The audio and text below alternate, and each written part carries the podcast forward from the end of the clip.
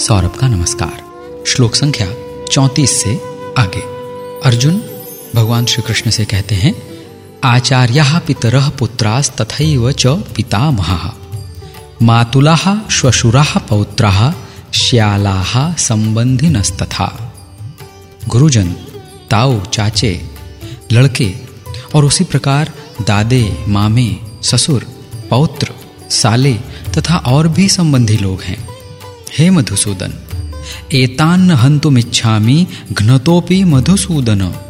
अपि त्रैलोक्य राज्यस्य हेतो किम नु मही कृते मुझे मारने पर भी, अथवा तीनों लोगों के राज्य के लिए भी मैं इन सबको मारना नहीं चाहता। फिर पृथ्वी के लिए तो कहना ही क्या है? निहत्य धार्त राष्ट्रान्न का प्रीति ही स्याज जनार्दन पापमेवाश्रये दस्मान हत्वई ताना तता हे जनार्दन धृतराष्ट्र के पुत्रों को मारकर हमें क्या प्रसन्नता होगी? इन आतताइयों को मारकर तो हमें पाप ही लगेगा। अर्जुन, अपने किसी भी सगे संबंधी को किसी भी कीमत पर मारना नहीं चाहते। वो कहते हैं, अगर तीनों लोगों के लिए भी इन्हें मारना हो तो भी इन्हें मारना मुझे स्वीकार नहीं है। फिर धरती के टुकड़े के लिए, एक राज्य प्राप्त करने के लिए इन्हें क्यों कर मारूं? तस्मान नारहा वयम हंतुम, धार्त राष्ट्रान स्वबांधवान स्वजनम ही कथम हत्वा सुखिन श्याम माधव। हे माधव, अपने ही बांधव धृतराष्ट्र के पुत्रों को मारने के लिए हम योग्य नहीं हैं, क्योंकि अपने ही कुटुंब को मारकर हम कैसे सुखी होंगे? अर्जुन आगे कहते हैं यद्यप्येते न पश्यन्ति, लोभोपहत चेतस। कुलक्षय कृतम दोषम मित्रद्रोहे च पातकम कथम न ज्ञेयमस्माभिः पापादस्मान् निवर्तितुम कुलक्षय कृतम दोषम प्रपश्यद्भिर्जनार्दन। यद्यपि लोभ से भ्रष्ट चित्त हुए ये लोग, कुल के नाश से उत्पन्न दोष को और मित्रों से विरोध करने में पाप को नहीं देखते। तो भी हे जनार्दन कुल के नाश से उत्पन्न दोष को जानने वाले हम लोगों को इस पाप से हटने के लिए क्यों नहीं विचार करना चाहिए? अर्जुन का भाव श्रेष्ठ है, लेकिन शायद अर्जुन कर्तव्य बोध नहीं समझ पा रहे। इसलिए भगवान श्री कृष्ण से तर्क करने का प्रयत्न कर रहे हैं।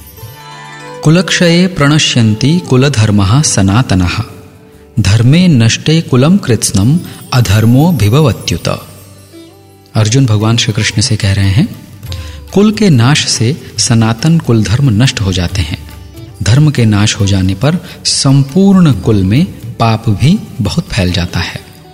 ये सनातन कुल धर्म क्या है?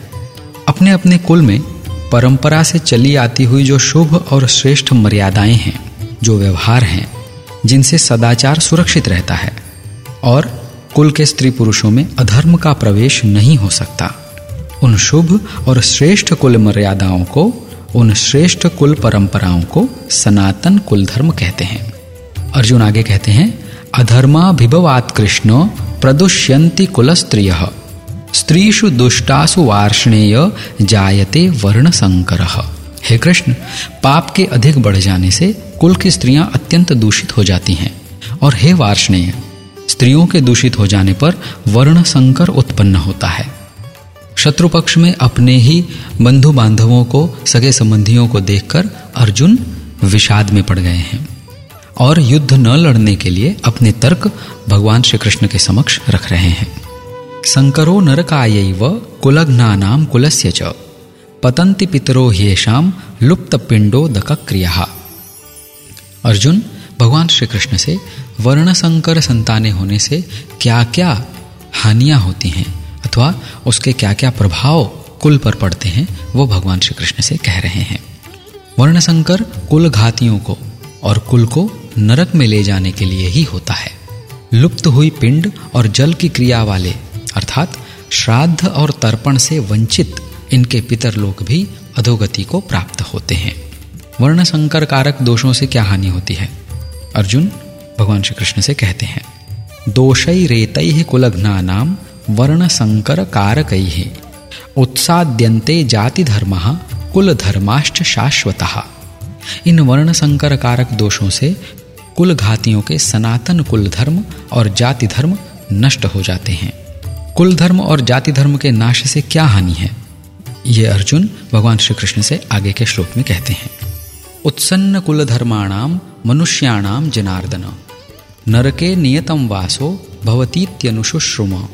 हे जनार्दन, जिनका कुल धर्म नष्ट हो गया है, ऐसे मनुष्यों का अनिश्चित काल तक नरक में वास होता है, ऐसा हम सुनते आए हैं। अहो बत महत पापम कर्तुम व्यवसिता वयम। यद्राज्य सुख लोभे सुखलोभेन हंतुम स्वजन मुद्यता।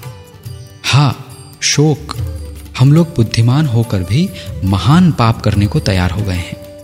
जो राज्य और सुख के लोभ से स्वजनों को मारने के लिए उद्यत हो गए हैं। इस प्रकार पश्चाताप करने के बाद अब अर्जुन अपना निर्णय सुनाते हैं। यदि माम प्रतीकारम अस्त्रम शस्त्रपाणय धार्त राष्ट्रारणे हन्युस्तन्मे क्षेम तरम भवेत। यदि मुझ शस्त्र रहित एवं सामना न करने वाले को शस्त्र हाथ में लिए हुए धृतराष्ट्र के पुत्र रण में मार डालें तो वह मारना भी मेरे लिए अधिक कल्याणकारक होगा। संजय वाच। एव मुक्त्वार्जुन संख्ये रथोपस्थ उपाविशत। विसृज्य सशरम चापम शोक संविघ्न मानस संजय बोले, रणभूमि में शोक से उद्विग्न मन वाला अर्जुन, इस प्रकार कहकर बाण सहित धनुष को त्याग कर रथ के पिछले भाग में बैठ गया। यहाँ समाप्त होता है। गीता जी का प्रथम अध्याय अर्जुन विषाद योग।